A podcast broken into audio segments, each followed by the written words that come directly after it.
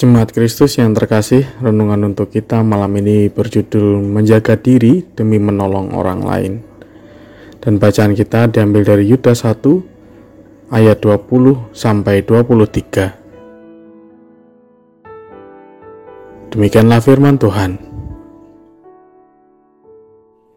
Akan tetapi kamu, saudara-saudaraku yang kekasih, bangunlah dirimu sendiri di atas dasar imanmu yang paling suci, dan berdoalah dalam Roh Kudus. Peliharalah dirimu demikian dalam kasih Allah sambil menantikan rahmat Tuhan kita Yesus Kristus untuk hidup yang kekal. Tunjukkanlah belas kasihan kepada mereka yang ragu-ragu. Selamatkanlah mereka dengan jalan merampas mereka dari api. Tapi tunjukkanlah belas kasihan yang disertai ketakutan kepada orang-orang lain juga. Dan bencilah pakaian mereka yang dicemarkan oleh keinginan-keinginan dosa. Seringkali kita merasa dapat menolong orang lain dengan kekuatan kita sendiri. Akibatnya kita sendirilah yang ikut jatuh ke dalam dosa yang sama seperti pribadi yang ingin kita tolong.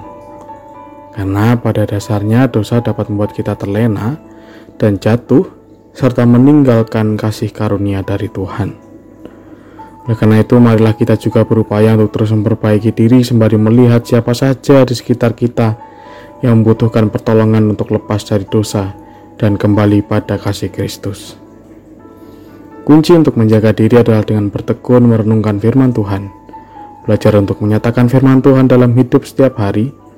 Bertekunlah dalam doa dan nyatakan kasih Allah.